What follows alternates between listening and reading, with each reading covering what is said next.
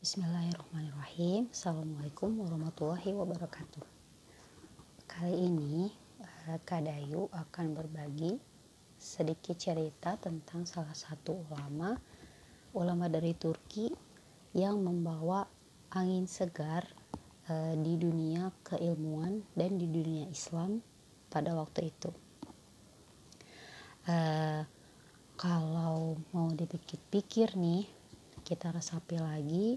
Hari ini ternyata banyak orang-orang yang berilmu, tapi ilmunya tidak digunakan untuk semakin mendekatkan diri kepada Allah. Pun di satu sisi banyak dari kita yang belajar Islam, tapi tidak memfokuskan diri untuk mendalami ilmu-ilmu Allah yang lainnya yang bertebaran di, di muka bumi. Sehingga membuat seolah-olah ilmu agama dan ilmu-ilmu lainnya itu terpisah, tidak saling berhubungan. Nah, jadi di sini ada seorang ulama, namanya adalah Said Nursi. Said Nursi ini adalah seorang ulama dari Turki. Gitu. Beliau ini lahir e, di tahun seribu delapan ratus tujuh puluh tujuh. Nah, uniknya Said Nursi ini banyak melahirkan tulisan-tulisan yang luar biasa. Terus eh, banyak menulis buku ketika apa? Ketika Said Nursi di penjara. Menarik ya, kayak di penjara, tempat yang gelap, yang suram, yang dalam keadaan tertekan. Kebayang gak sih orang di penjara itu rasanya kayak kesempitan gitu. Tapi Said Nursi ini justru dia bisa menulis buku dan men- melahirkan buku-buku yang luar biasa. Nah, dikenalnya uh, dengan Risale-i Nur. Jadi Risale-i Nur ini apa ya, seolah membawa kesegaran tersendiri uh, terhadap keilmuan dan ilmu agama pada waktu itu. Gitu. Nah, kok bisa ya uh, di penjara tapi tetap melahirkan karya-karya besar yang bahkan sampai sekarang terkenal, udah diterjemahkan di beberapa bahasa. Nah, Kak Dayu juga punya beberapa bukunya. Ada yang judulnya Worship and the Prayers, terus Nature, Cause or Effect, Man and the Universe, Resurrection and the Hereafter, The Immortality of Man's Spirit, dan A Guide for Youth. Banyak ya.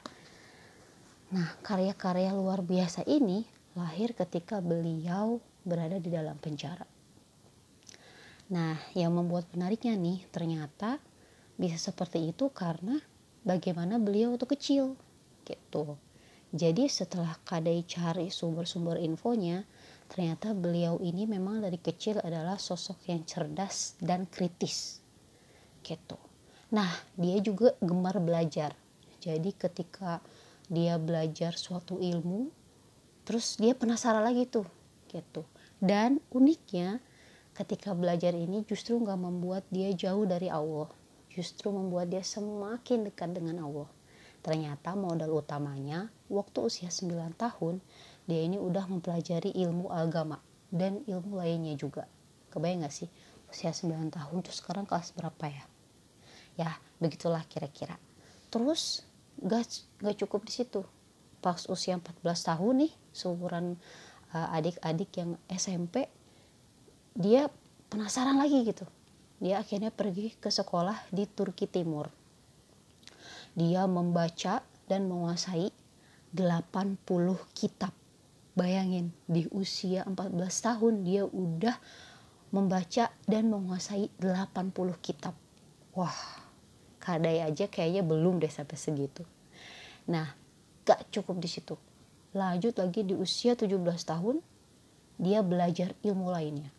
Dia menguasai matematika, ilmu falah, kimia, fisika, geologi, filsafat, sejarah, geografi, dan lain-lainnya. Wow. Dan juga di usia dua puluh gak cukup di situ juga. Nah, lanjut di usia dua puluh empat tahun semakin penasaran nih dengan keilmuan dan antusias gitu, karena di Turki itu ternyata dia tidak puas dengan sistem pendidikannya. Karena apa?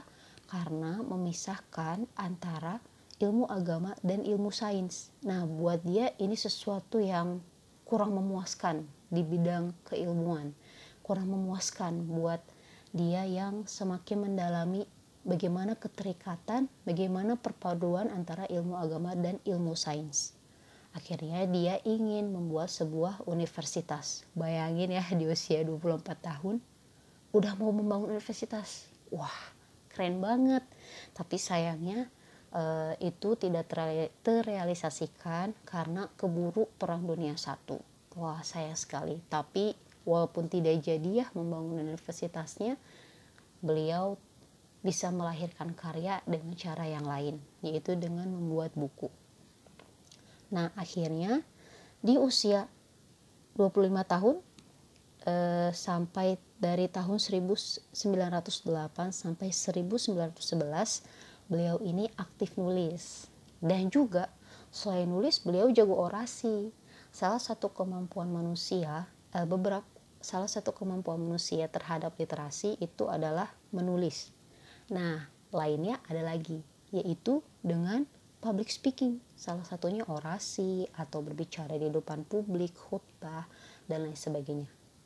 Nah, itu tuh yang bikin uh, Said Nursi ini akhirnya disebut sebagai Bediüzzaman. Bediüzzaman ini artinya adalah keajaiban zaman.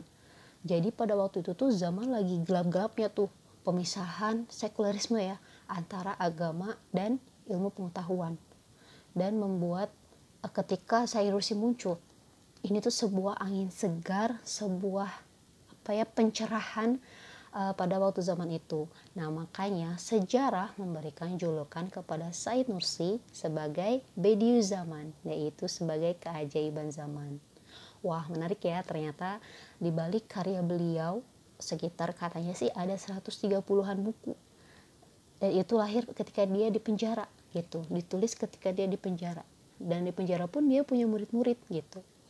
E, ternyata di balik itu semua ada proses yang panjang, yaitu bagaimana dia bisa belajar, dia senang belajar, dia mencintai ilmu, dia mencintai Allah ke, dari dia masih kecil. Wah, menarik banget. Kak Dayu sangat terinspirasi untuk bisa seperti beliau. Di zaman ini sepertinya kita masih punya kesempatan ya. Gimana nih, adik-adik semua tertarik untuk menjadi seperti Bediüzzaman Said Nursi?